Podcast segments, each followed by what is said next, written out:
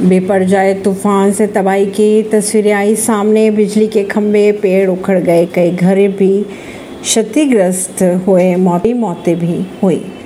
गुजरात में कहर बरपाने के बाद अब चक्रवात बिपरजॉय राजस्थान की ओर बढ़ चुका है। गुरुवार की बात अगर करें तो शाम ये चक्रवात तूफ़ान जखौ तट से टकराया था। इसी बीच तेज आंधी और बारिश से गुजरात में भारी नुकसान हुआ।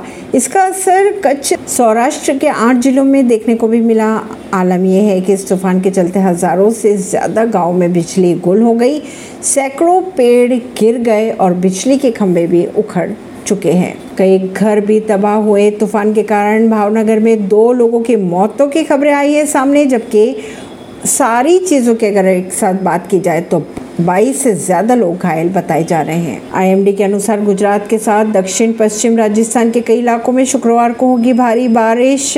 ऐसा अनुमान भी लगाया जा रहा है कि शुक्रवार दोपहर तक तूफ़ान कमज़ोर पड़ेगा। हालाँकि शनिवार को भी इसका असर राजस्थान में देखने को मिल सकता है। ऐसी ही खबरों को जानने के लिए जुड़े रहिए जनता से रिश्ता पॉडकास्ट से। परवीन दिल्ली से।